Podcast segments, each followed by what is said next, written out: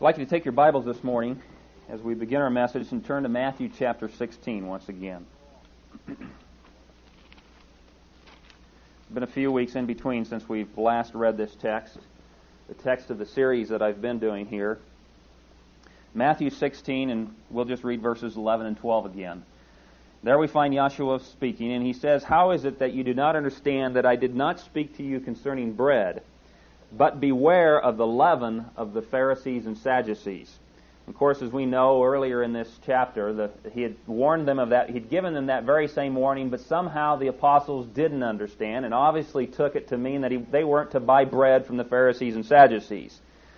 You know, as I say that, I think, uh, you know, our people today haven't even taken it that far to, to take the warning as far as the apostles did initially, regretfully. But obviously that was not what our what Yahshua, our Lord, had in mind when he told the apostles to beware of the of the leaven of the Pharisees and Sadducees. And after he said it the second time, the apostles then understood. For in verse twelve it says, "Then they understood that he did not say to beware of the leaven of bread, but of the teaching of the Pharisees and Sadducees." This will be Beware of the Leaven of the Pharisees, part four. In the previous messages, the three previous messages that I've brought to you over the last few weeks, we uh, discovered at least these two major points. First of all, that the Pharisees and their leaven are alive and well today.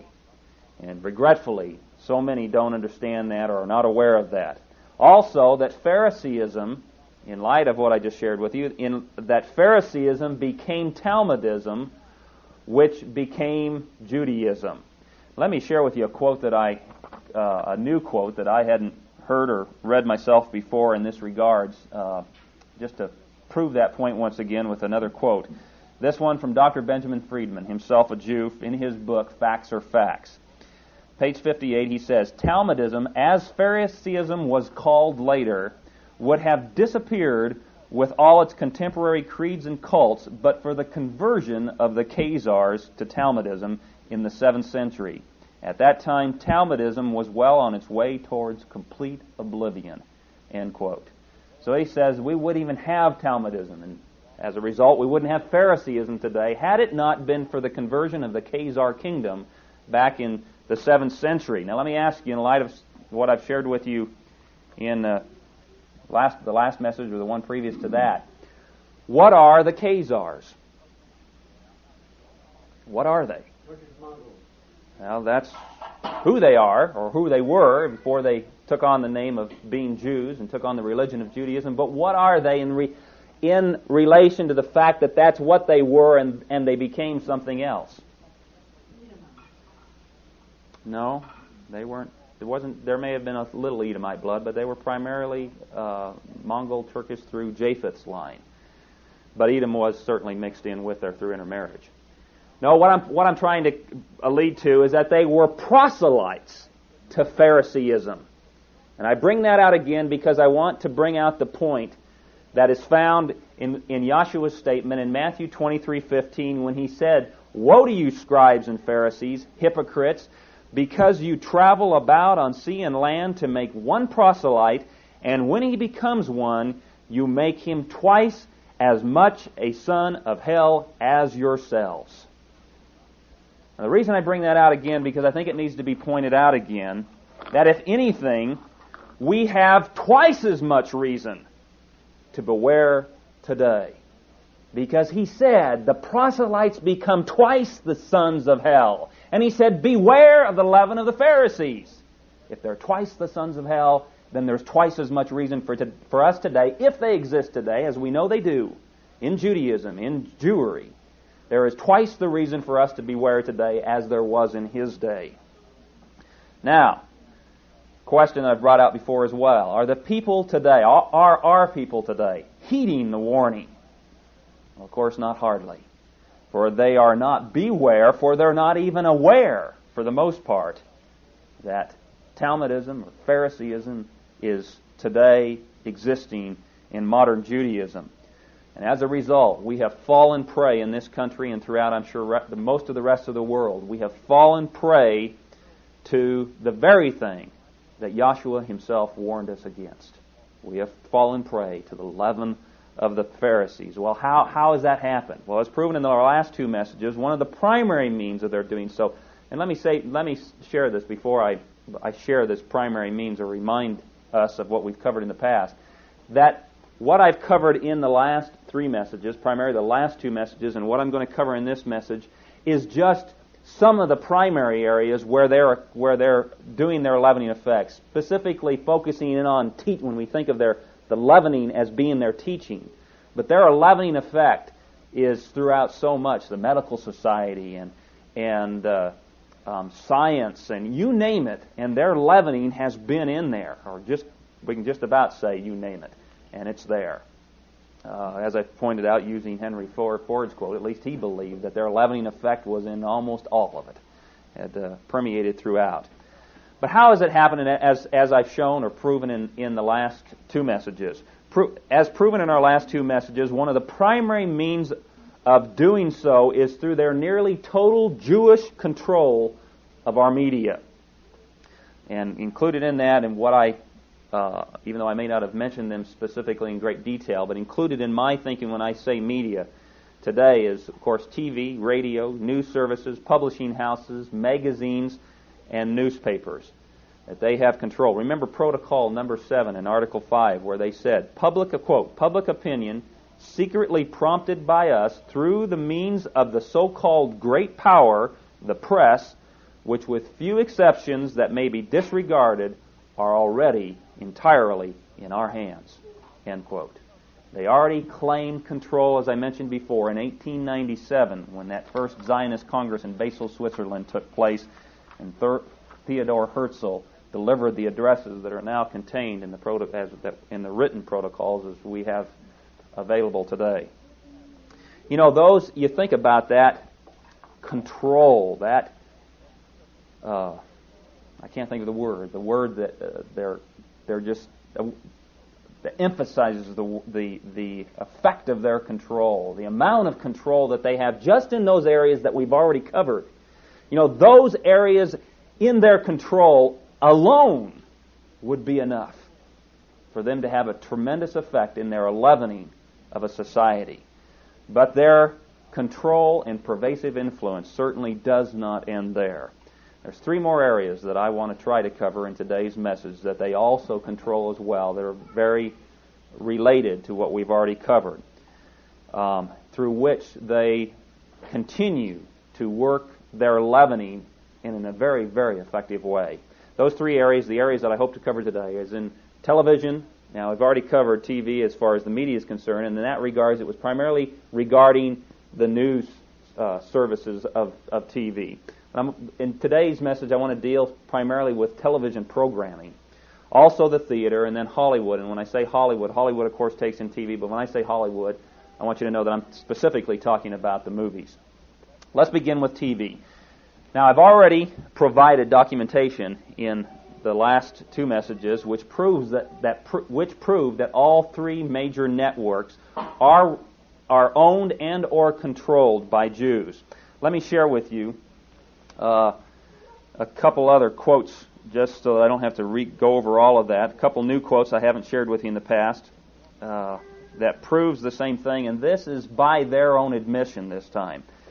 For example, I'm going to be reading out of uh, James Brueggemann's book, Televisions, V C Rs, and Christians, and I want to give him credit that he did a lot of the homework for me that I so I wouldn't have to. He came up with a lot of the quotes, or at least several of the quotes that I'll be using in this message.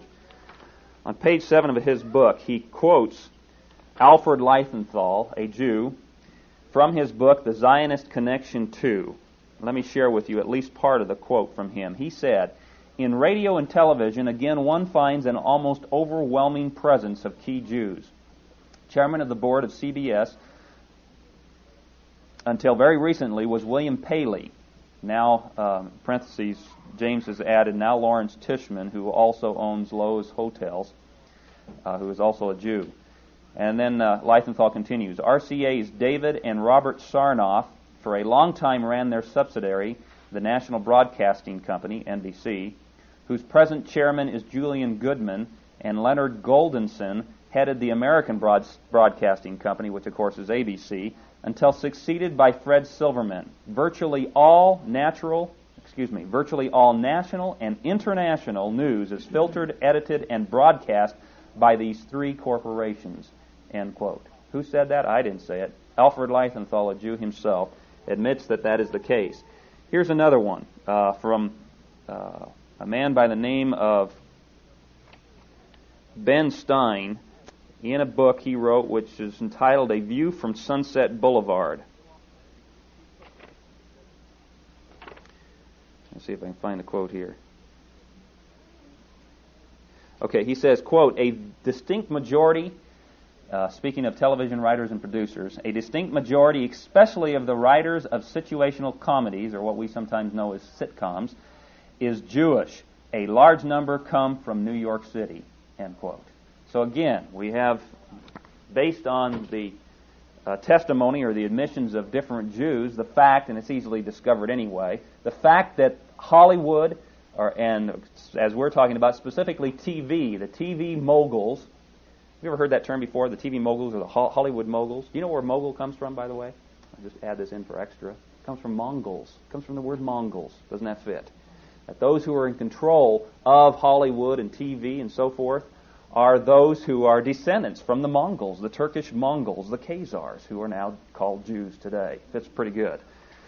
Anyway, here those are admissions from those men of the fact that's easily discovered by anybody that Hollywood and T V today is, uh, for the most part, Jewish, totally Jewish controlled. Now, the question comes to it, that that is an easily proven fact. I'm not going to spend a lot of time on that. But the question comes, are we as a people being leavened by and through what we watch on T V? They're in control, but that doesn't necessarily mean that we're being leavened by and through their religious philosophies. Is that happening today is a question that needs to be a- asked. There's another way to actually ask that question as well. And that is that we should probably ask, are we as a people being corrupted by what we watch, what, by what we are watching on television today? Well, First Corinthians fifteen thirty-three tells us, Paul writes there and says, bad company corrupts good morals. Bad company cups good, good morals. Let me ask you, who is America keeping company with today? Well, let me share a couple surveys done. Here's one that was that comes from James Brueggemann's Kingdom Chronicle uh, about a year ago. An article therein, which uh, or a news clipping that he uh, reprinted in his periodical entitled "Wean Kids from Television: The Only Thing They Do More Than Watch T V Is Sleep." First paragraph, it says, the recent survey by the A C Nielsen Company, which measures television viewing, was alarming but not surprising. According to a report in Insight magazine, the company estimates that children aged two to five, and this, of course, is on an a- the average American family, children aged two to five watch roughly twenty-five hours of T V per week. Children six to eleven watch just over twenty-two hours per week, so it went down a little bit in that age group, but it, it jumped again back to a higher level for the next age group.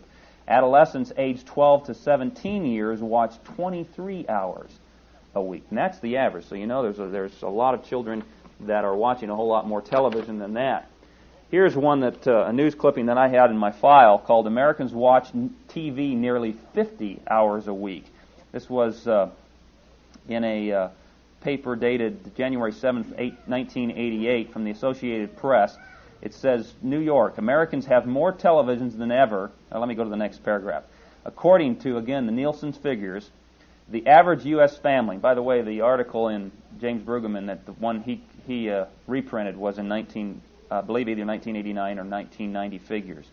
This is a little bit different. It says in nineteen eighty-eight, it says, according to Nielsen figures, the average U S family watched forty-nine hours and forty-eight minutes of television per week in nineteen eighty-seven, more than seven hours a day. That was less than in nineteen eighty-six, when the average household logged fifty hours and sixteen minutes in viewing per week. Not much difference. In nineteen eighty-five, it was an even fifty hours. So between nineteen eighty-five and nineteen eighty-seven, it was basically the same, about fifty hours a week for the average family in front of in front of the boob tube.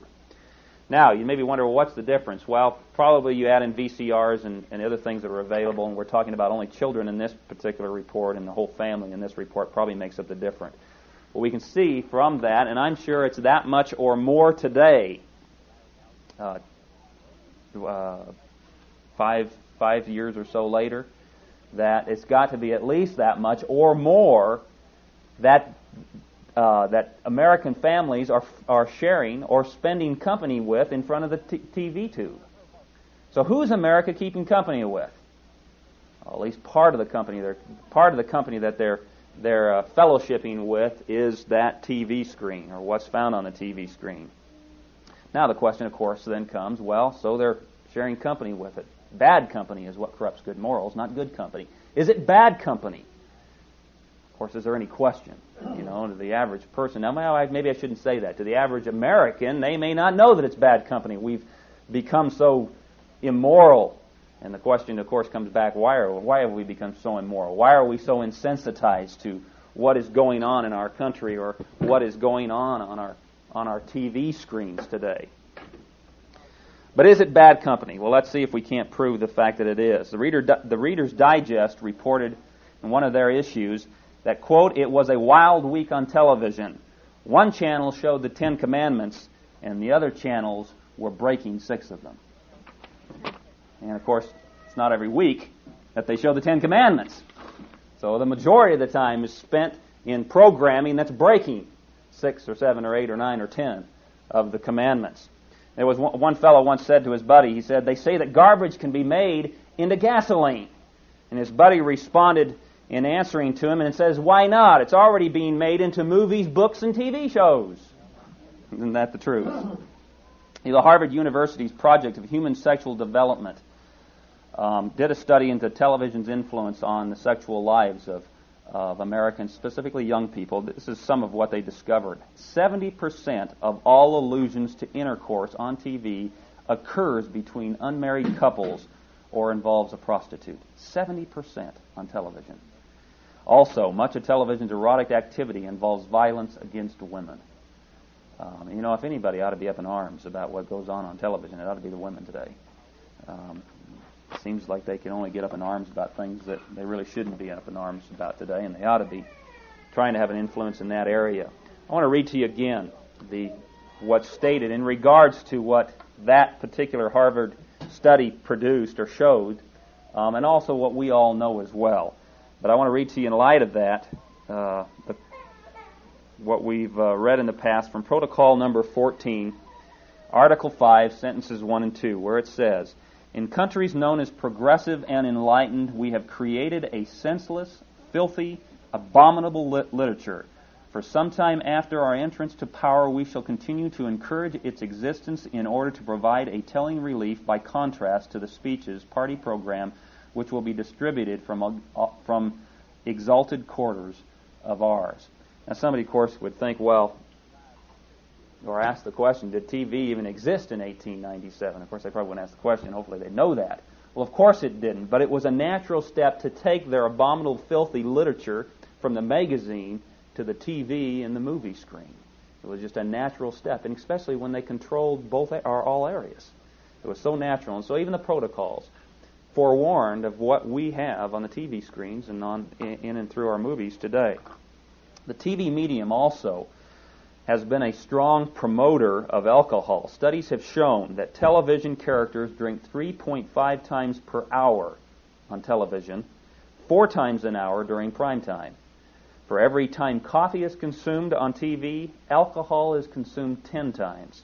For every time that milk is consumed, alcohol is consumed forty-four times. And for every time that water is consumed on television, alcohol is consumed forty-eight times. And so you can see, and again, all, all these uh, these studies that have been done, they just testify or give us the figures to what we already know. If you've watched any T V recently, you know, or over the last twenty, thirty years, we know what's going on on the T V screen if you watch it or turn it on at all. Also, in regards to to uh, that last, or the studies that have been that have dealt with the uh, the influence on or the promotion of alcohol. Listen to Protocol number one. Uh, protocol number one, Article twenty-two, and sentences one and three. It says, behold, the alcoholized animals, bemused with drink, the right to an immoderate use of which comes along with freedom. It is not for us and ours to walk that road. The peoples of the Goyim are bemused with alcoholic liquors. Their youth has grown stupid on classicism and from early immorality into which it has been inducted by our special agents, by tutors, lackeys, governesses in the houses of the wealthy, by clerks and others, by our women in the places of dissipation frequented by the Goyim. You know, that didn't, uh, you, you, if you take note of how they said they would do that, how they would alcoholize our children and im- immoralize our children, that happened, they said, only in the rich, but they found a very unique way to get in their governesses and their tutors and their lackeys and so forth and so on into every home, no matter what the uh, the income of the family might be. Only the rich could afford those in the past, but almost anybody can afford a T V where they can have their tutees and their lackeys and their governesses teach them and, and promote their lifestyles to their to the to each family's children. You know, even... Uh, The televisions, the, the, whole, the whole concept of television, the screen, the mechanics, even the T V's, television's inventor, the Russian-born uh, Zaworkin, and I'm not sure of what nationality he was, but at age eighty-five, he even testified to the fact that television, of television's corruptness when he said, quote, television could be of terrific value for human, human purposes. It could help bring world peace, but it is not used that way. There is too much violence, too much crime. People are hypnotized By, by it. They look at it all the time. It's contaminating our society. From what he said, I would suspect that he'd just as soon wish that he'd never created it. Now, follow with me in this reasoning that I want to share with you, especially in light of, of those statistics that show the effect, the leavening effect, that television is having upon American families today and what you already know yourselves. Follow with me, and follow with me in this line of reasoning. If the leaven of the Pharisees is their teaching, which it is, and their teaching comes from the Talmud, which it does, and if the Pharisees evolved into what today we know are called Jews, and they did, and if the modern day Jews, for the most part, control television, which they do, then doesn't it stand to reason that what we're being programmed with through television programming is the teachings and the philosophies of the Talmud? It stands to reason, if that, if everything that I said was true, and it was, that that is the case, that we are being prog- programmed with the teachings and the philosophies of the Talmud through our T V screens, our T V programming. And let me just state it clear as a bell. What we have, for the most part, on our television screens is nothing but Talmud, propaganda, and filth, made mixed in occasionally with some with some, a little goodness and truth. But that's what it is. We are being leavened by its effect, by the effect of the Pharisees that Yahshua warned about in his day and age. You know, it's so filthy. Um, I can't, in good conscience, uh, with my children at the age that they are here in this audience, read any of the quotes from the Talmud to you to prove that that's where all this is coming from. But you know as well, you've heard the quotes before. You know what the Talmud says about our Lord and Savior. You know what the Talmud promotes against Christianity. You know what the Talmud promotes between men and little boys and men and little girls and all the rest that it says. And it's exactly what is coming out through our T V screens. Now, let me ask you, is America being influenced by the company she's been keeping? Let me ask you another question. Does God's word lie? Bad company corrupts good morals. There's no way around it. That's a law. We cannot keep company with bad company and expect our morals to remain as pure as they were before we kept our com- the company with them.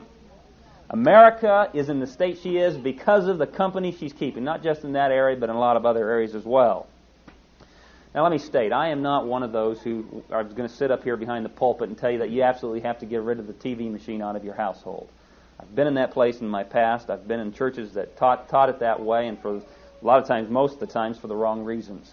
I'm not going to tell you that, but I'm going to tell you something, that if you can't control it, you'd better get rid of it. And there aren't many people today who can control it.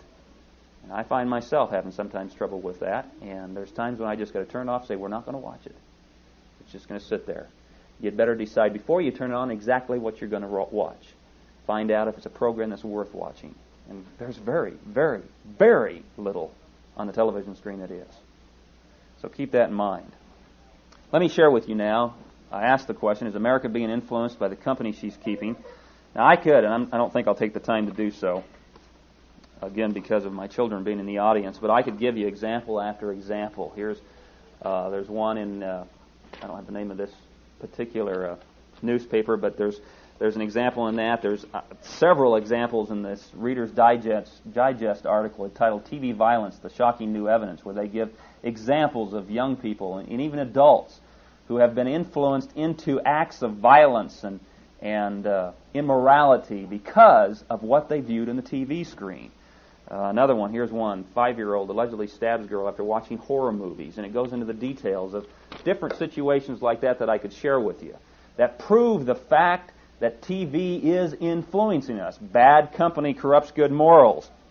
But let me, instead of doing that, let me share with you uh, just some admissions by them that it is happening, and some very powerful admissions. Again, I give credit to uh, James Brueggemann Uh, in his book, being able to glean these from his book. Here's one from Stephen Jacobson in a book entitled Mind Control in the United States.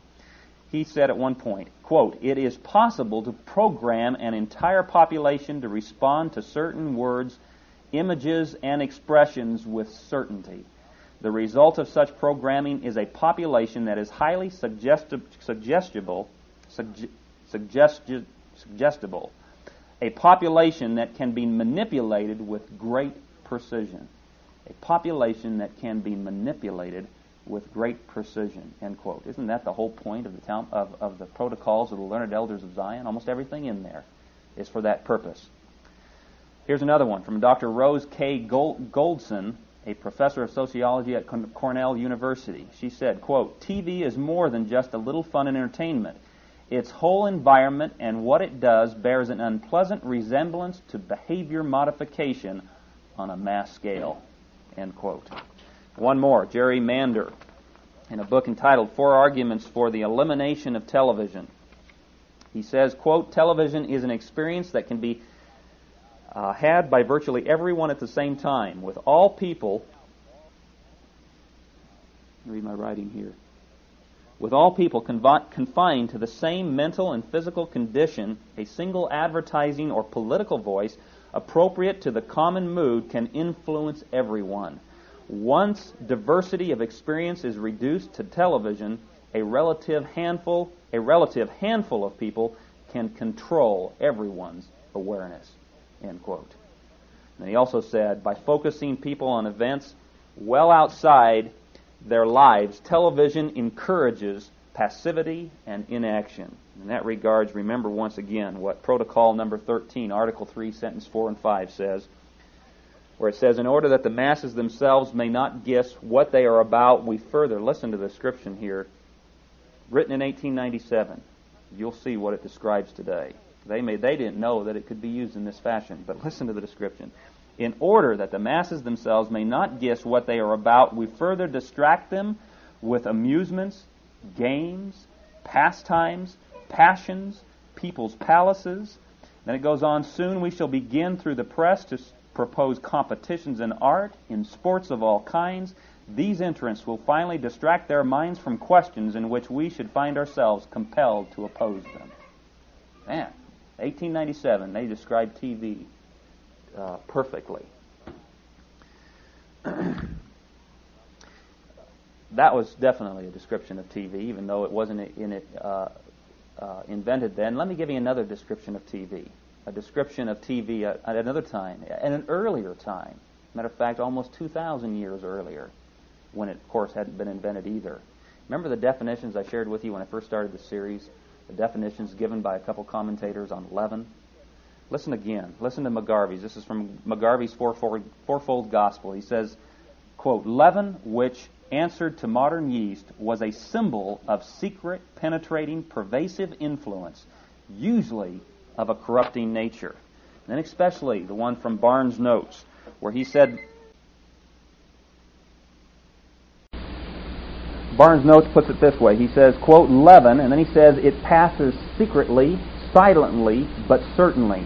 None can see its progress. So it was with the doctrine of the Pharisees. Now listen to this last part, especially in regards to television.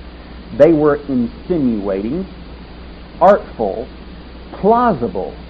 They concealed the real tendency of their doctrine. They instilled them secretly into the mind, and they pervaded all the faculties like leaven. End quote. Again, another perfect description of television today.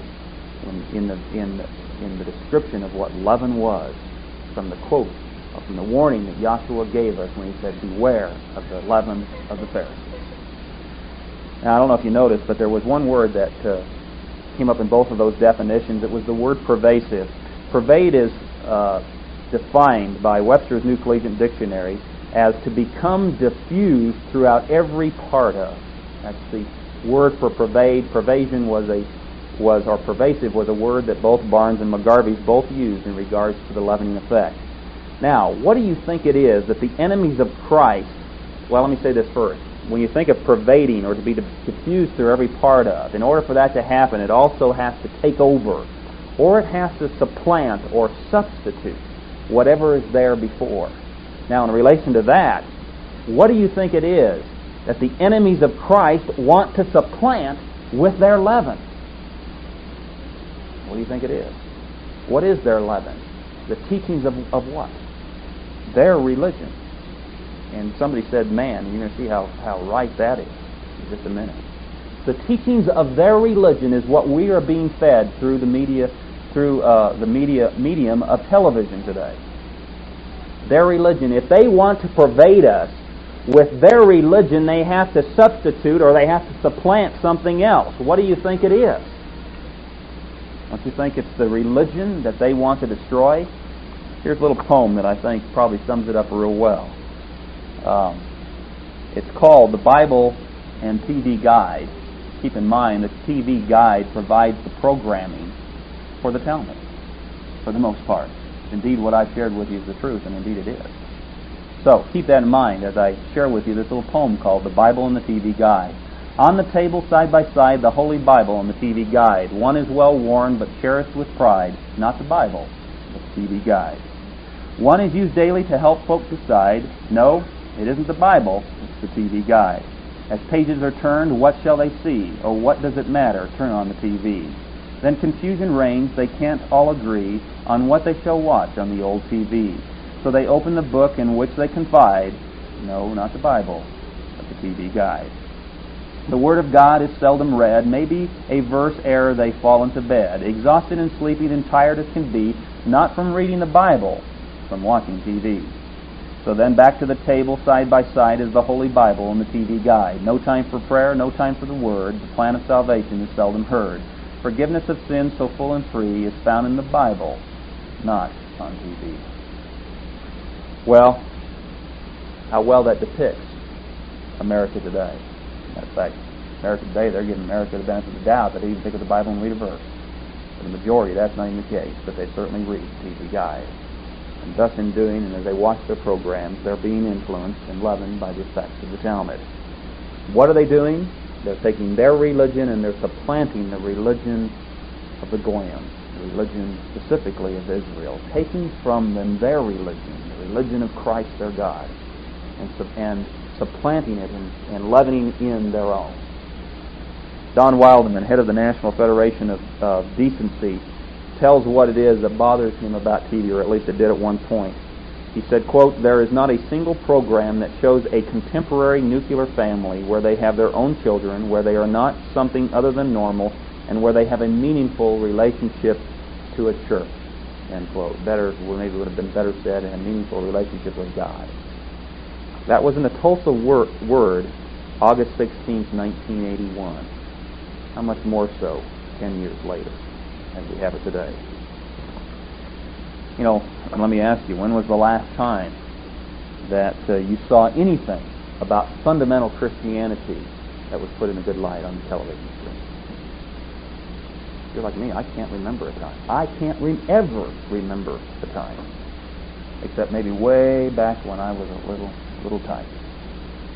There's been nothing in the years when my memory is best about, especially since becoming a Christian, when I'd be most alert to it. Somebody might say, oh yeah, well, they put Billy Graham on. Matter of fact, he was just on this week, wasn't he? Well, don't you think that's by their design as well? And you've got a false prophet Judeo-Christian up there preaching a false doctrine of plan of salvation along with everything else that he teaches. Certainly not put in a good light in this day and age. Well, why? Well, because, simple, simple, simple answer, why would they, why would they want to supplant the religion of Christianity with their own?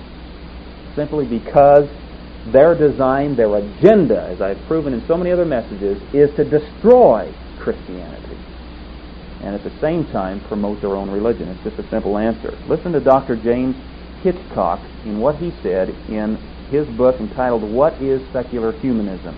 He said, quote, television has been by far its, talking about secular humanism, again, television has been by far its chief disseminator. It would be almost impossible to overestimate its influence, influence, end quote. Well, you say, well, that's about secular humanism. What's that have to do with Judaism? What's that have to do with the Jews today who control uh, uh, the medium of, of television? Well, who is it that controls, or who is it that is the originators of secular humanism? If you remember in the series, Know Thine Enemy, I, I showed and proved there thoroughly that it is the, that secular humanism is the religion of the Jews first. That is Talmudism. I wish I'd have had this quote as well. Quote as well at that time. It's a, by another Jew by the name by the name of uh, initial I Ren, Rennap in a book he wrote entitled "Anti-Semitism and the Jewish Question." Listen to what he says.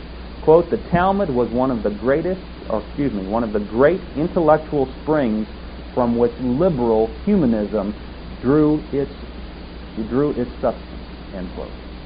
He admits that the Talmud is the whole basis for the religion of secular humanism. And according to Hitchcock, the, the television has been the biggest promoter of secular humanism. The proof is there that what they are promoting is their religion.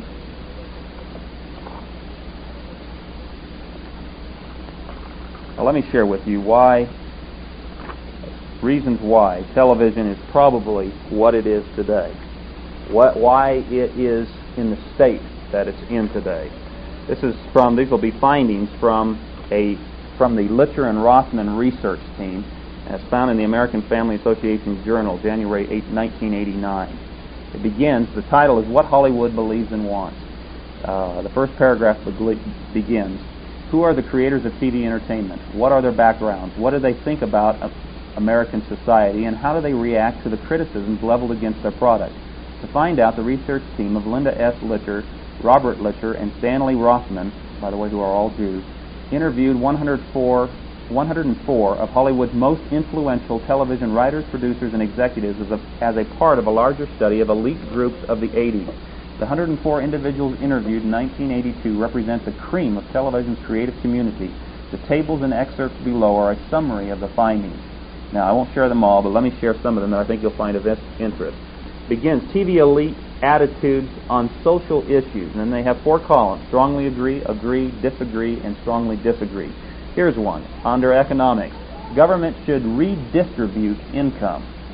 Strongly agree, twenty-four percent. Agree, forty-five percent. Again, I share these with you just to get you to have an idea of the men, the the, the uh, mentality of those who are behind uh, and their backgrounds who are behind T V today. Here's the under, dis under the heading, disadvantaged groups. Uh, women are better off at home. Disagree, seventeen percent. Strongly disagree, seventy-five percent. Blacks should get preference in hiring. Agree, thirty-nine percent, which was the majority.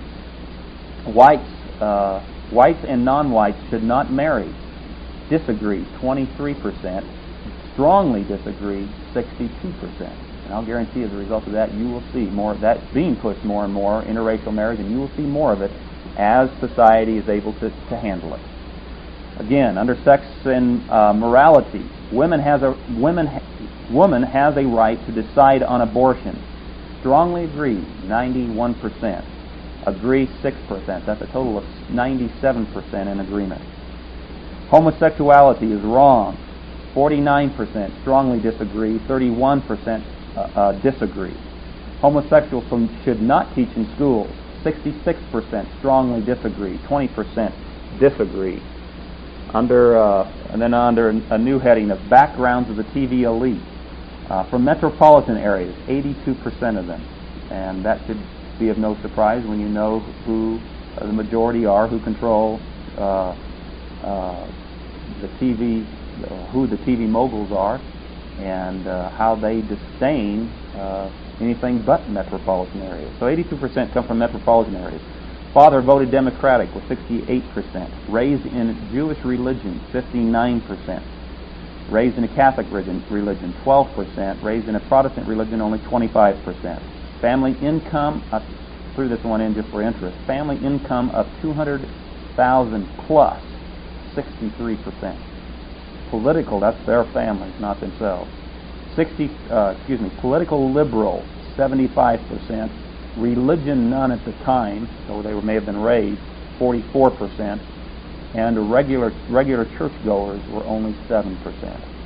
Then under a new heading, T V elite attitudes on T V entertainment. T V should promote social reform. Strongly agree, uh, twenty-one percent. Agree, forty-five percent. I hope you caught that. T V should promote social reform. It is a means of their promoting their agenda. Also, T V is too critical of traditional values. Disagree, thirty-two percent. Strongly disagree, fifty-six percent. And then one more. There's too much sex on T V. Disagree, thirty-two percent. Strongly disagree, thirty-eight percent. And that just gives you an idea. Now, by the way, there, and I should share this, there were some things where the majority would have or did vote uh, on the better side of things, but but those, for the most part, those examples give you a good view of the people, the the elite of television who are behind it all, and what why they are programming uh, uh, American society through their programs the way that they are. Now. Um, obviously, with the time remaining, I also need to, if I'm going to do it, I'm going to, I need to cover the theater in Hollywood um, as well. And really, I don't need to, I don't need to add a whole lot more to it, because theater and Hollywood are just natural extensions of what we find on the television screen, or vice versa, one way or the other. What's been said about T V thus far, uh, for the most part, can also be said about Hollywood, um, about the theaters and Hollywood. Let me start, and this is a, a quote I already shared with you because of its uh, effect uh, regarding media. I shared with you one of the earlier messages, but it also had something said about the theater, and I'll use this as my only quote.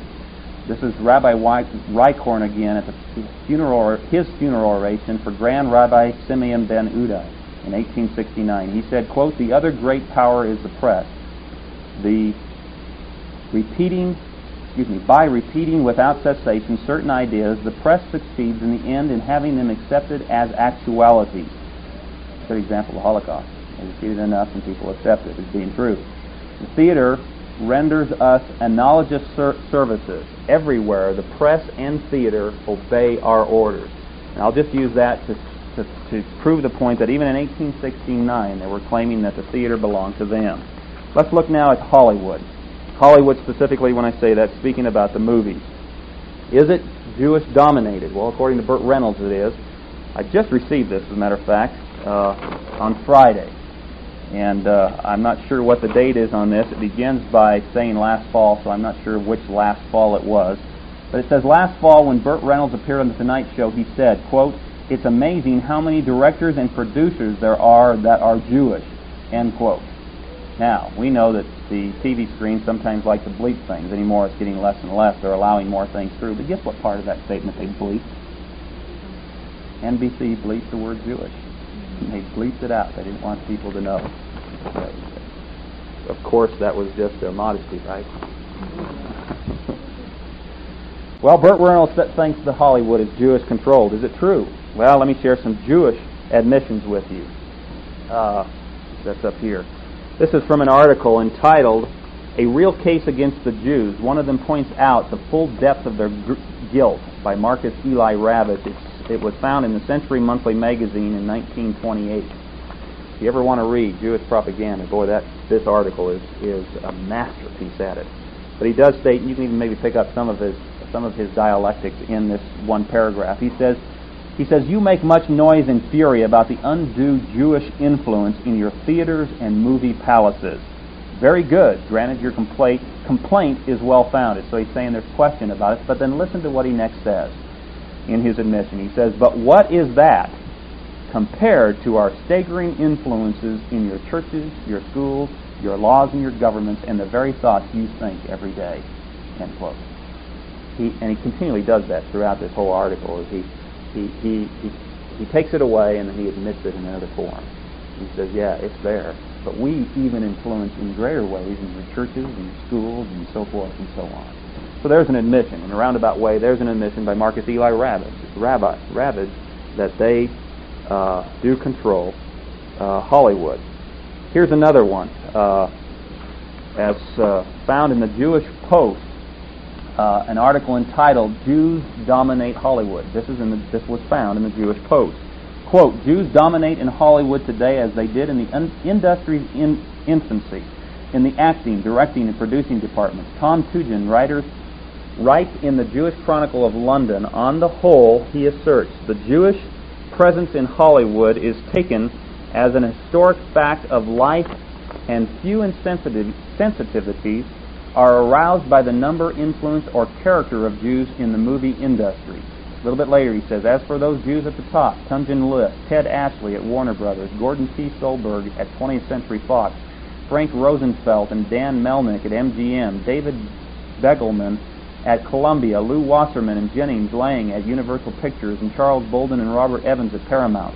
Moving over into the realm of the producers and directors, Tunjin says, the majority are Jewish, while the Writers Guild is practically a Semitic closed shop."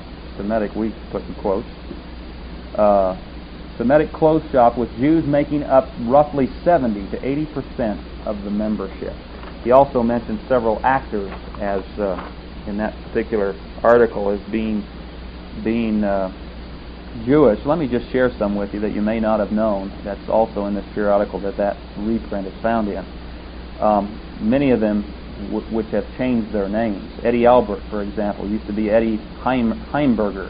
Lauren Bacall was Joan Persky. Jack Benny, Benny Kubeski. Milton Berle, and I won't repeat their, their original Jewish names, but let me just go through some of these. Milton Berle, Ernest Borgnine, George Burns, Gene Barry, Tony Curtis, Kirk Douglas, Charles Bronson, Sid Charisse, Joan Crawford, Douglas Fairbanks Junior, Zsa Zsa, Zsa Zsa Gabor, Uh, Judy Garland, Cary Grant, Lauren Green, Jill Saint John, Gypsy Rose Lee, Al Jolson, Danny Kaye, Dorothy L'Amour, Michael Landon.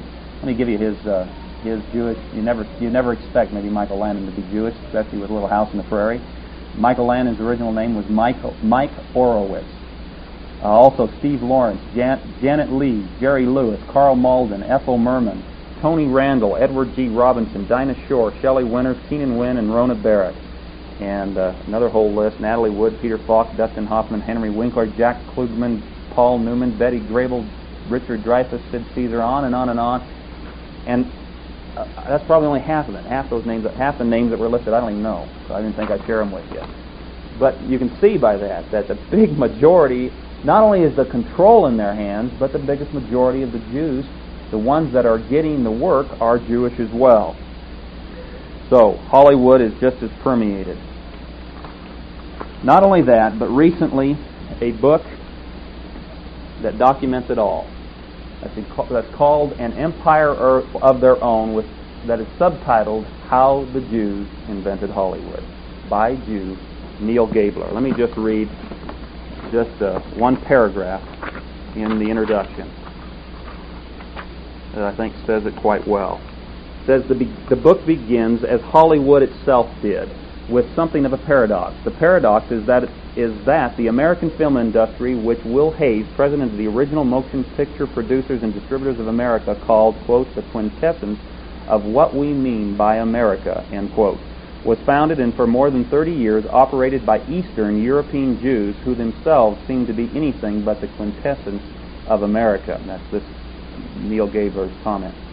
Goes on, the much vaunted studio system, which provided a prodigious supply of films during the movie's heyday, was supervised by a second generation of Jews, many of whom also regarded themselves as marginal men trying to punch into the American mainstream. The storefront theaters in the late teens were transformed into movie palaces of the twenties by Jewish exhibitors, and when sound movies commandeered the industry, Hollywood was invaded by a battalion of Jewish writers, mostly from the East. The most powerful talent agencies were run by Jews. Jewish lawyers trans transacted most of the industry's business, and Jewish doctors ministered to the industry's sick. Above all, Jews produced the movies. Quote, quote within this quote, of eighty-five names engaged in production, end quote, a nineteen thirty-six study showed, quote, fifty-three are Jews, and the Jewish advantage holds in prestige as well as numbers, end quote. And then it says, all of which led F. Scott Fitzgerald to characterize Hollywood carpently as, quote, a Jewish holiday, a Gentile's tragedy, end quote. A great description. And then there's uh, five hundred two pages in that book of documentation, and in fact, Hollywood belongs to the Jews. Uh, how much time I've got here, and if I can cover what I need to cover. Here's something I think you'll find interesting. Now, this is the Gleanings out of Scriptures, one of Scriptures for America's newsletters. It says, no one ever wrote nastier things about anti-Semites than Jewish novelist and screen, screenwriter Ben Hecht. See especially his nineteen forty-four book, A Guide for the Bedeviled. Yet Heck has described the Jewish-run American film industry as an eruption of trash that has lamed the American mind and retarded Americans from becoming cultured peoples. That was in quotes. Quote, and added that the movies, quote, have slipped into the American mind more misinformation in one evening than the Dark Ages could muster in a decade, end quote. Nice for Ben Heck to say that. Almost seems like he's on our side. Remember, he was, he has never said nastier, no one, they say, has said nastier things about anti-Semites than this man. It's also interesting that uh, this same man, Ben Hecht, is hailed in the Jewish Encyclopedia, Volume five, on page two eighty-eight, as, uh, as a great author and movie producer who, quote, from the Jewish Encyclopedia, had a fabulous mind, was a romantic realist, a talented genius who displayed a profound humanity toward Jewish causes. Uh, end quote. Now, here is this great man. He said all this. He admits all this. But listen what he had to say in his book, A Jew in Love. The Jewish Encyclopedia says, here was a fabulous mind, a romantic realist, a talented ge genius who displayed a pro profound humanity toward Jewish causes. He writes himself in A Jew in Love, quote, one of the finest things ever done by the mob was the crucifixion of Christ. Intellectually, it was a splendid gesture. But trust the mob to bungle. If I'd had charge of executing Christ, I'd have handled it different, differently. You see, what I'd have done was had him shipped to Rome and fed to the lions. They never could have made a savior out of mincemeat. End quote. Well, he admits what's going on. But can you see why? Can you see when this is one of the men that they laud as one of the greats of their of their industry? And that's what he believes about Christ. Why there is so much anti-Christian bias uh, provided in television and even more so in the movies today, which is certainly has been evidenced probably in its fullness in the recent movie, The Last Temptation of Christ. And let me ask you, where do you think the script came from for that movie? Let me share with you from an article found in the Christian News, September nineteenth, nineteen eighty-eight, put out by the Lutherans. A, an article entitled Last Temptation, Ghost Writer, excuse me, Last Temptation, Ghost Written by the Ancient Rabbis of Israel.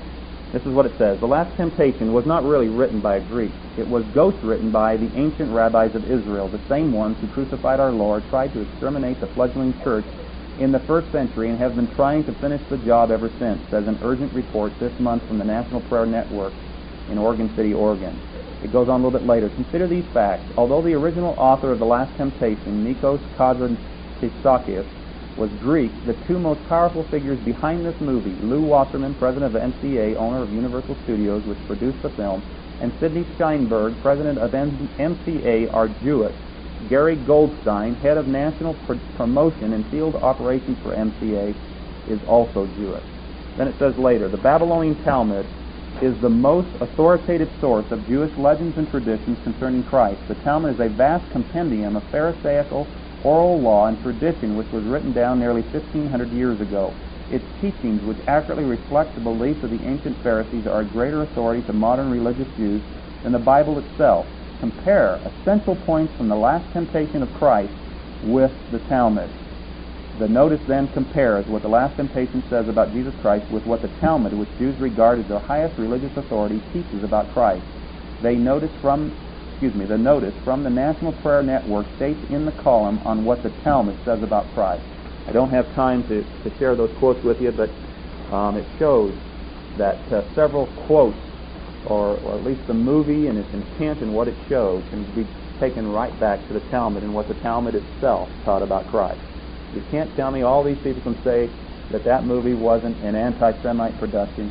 They can say it all they want, but facts are facts. It came right from the Talmud, and the Jews were behind the promotion of it, even if a Greek was the one who originally wrote the book. That is the cake. And in, and in light of that, consider Second Peter chapter two, first three verses. And it's a, I want you to consider it in a whole different light, because it's in a light that we never look at before. But I want you to consider it in light of the time that it was written. Who, Paul, who Peter, as he wrote these first three re- verses of this of this chapter to to the Israelites, who he had in mind when he wrote it, and who possibly in a new light who we should have in mind as we read it as well. He said, "But false prophets also arose among the people, just as there will be false teachers among you, who will secretly induce destructive heresies, even denying the master who bought them, bringing swift destruction upon themselves. And many will follow their sensuality, and because of them the way of the truth will be maligned. And in their greed they will exploit you with false words. Their judgment from long ago is not idle, and their destruction is not asleep." What a perfect description of what is accomplished uh, with movies like The Last Temptation of Christ and so much else that goes on in Hollywood today. You know, the Bible gives us a perfect description of modern-day Hollywood, uh, the theater and television programming. If you go to Romans chapter one, Romans chapter one, I'm just going to give you the verses because we don't have time. We're running out of time. Or let's go ahead. I think I've got time. We're going to finish this off in time. Romans, listen to this description. The Bible itself gives us a description, a perfect description of modern-day Hollywood, the theater and television programming in this particular passage. Starting with verse twenty-nine of Romans one, it says, "Being filled with all unrighteousness, wickedness, greed, evil, full of envy, murder, strife, deceit, malice. They are gossips, slanderers, haters of God, insolent, arrogant, boastful, inventors of evil, disobedient to parents, without understanding, unworthy, unloving, and unmerciful." If there was ever a description of modern-day television in Hollywood, there it is. But you know, not only does Paul here just give us a perfect description of Hollywood television in the theater, but he also, in the very next verse, gives a perfect description, sad to say, of most of modern-day Christian Christianity today, because it says, "And although they knew the ordinance of God that those who practice such things are worthy of death, they not only do the same, but also give hearty approval to those who do practice them." And that is what most of Christendom, regretfully, not only not only the non-Christian part of or element of America, but most of Christendom today is sitting in front of that boob tube watching Dallas or whatever else it may be, and they have no business doing so, giving hearty approval to those who practice such things.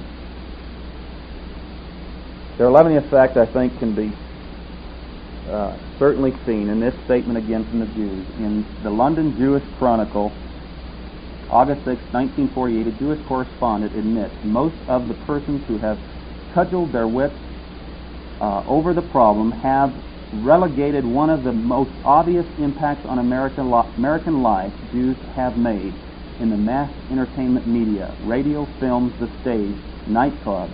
One might almost say that American culture as a whole has taken on certain Jewish overtones." Why? Because of the leaven of the Pharisees. How do we destroy it? Simple answer. It just takes salt. You add salt into your leaven and your bread, and what happens? Destroys the leaven effect. Christ said we're to be the salt of the earth. All you have to do to destroy the leaven is add more salt. In light of that, Matthew, Matthew in Matthew five and verse twenty.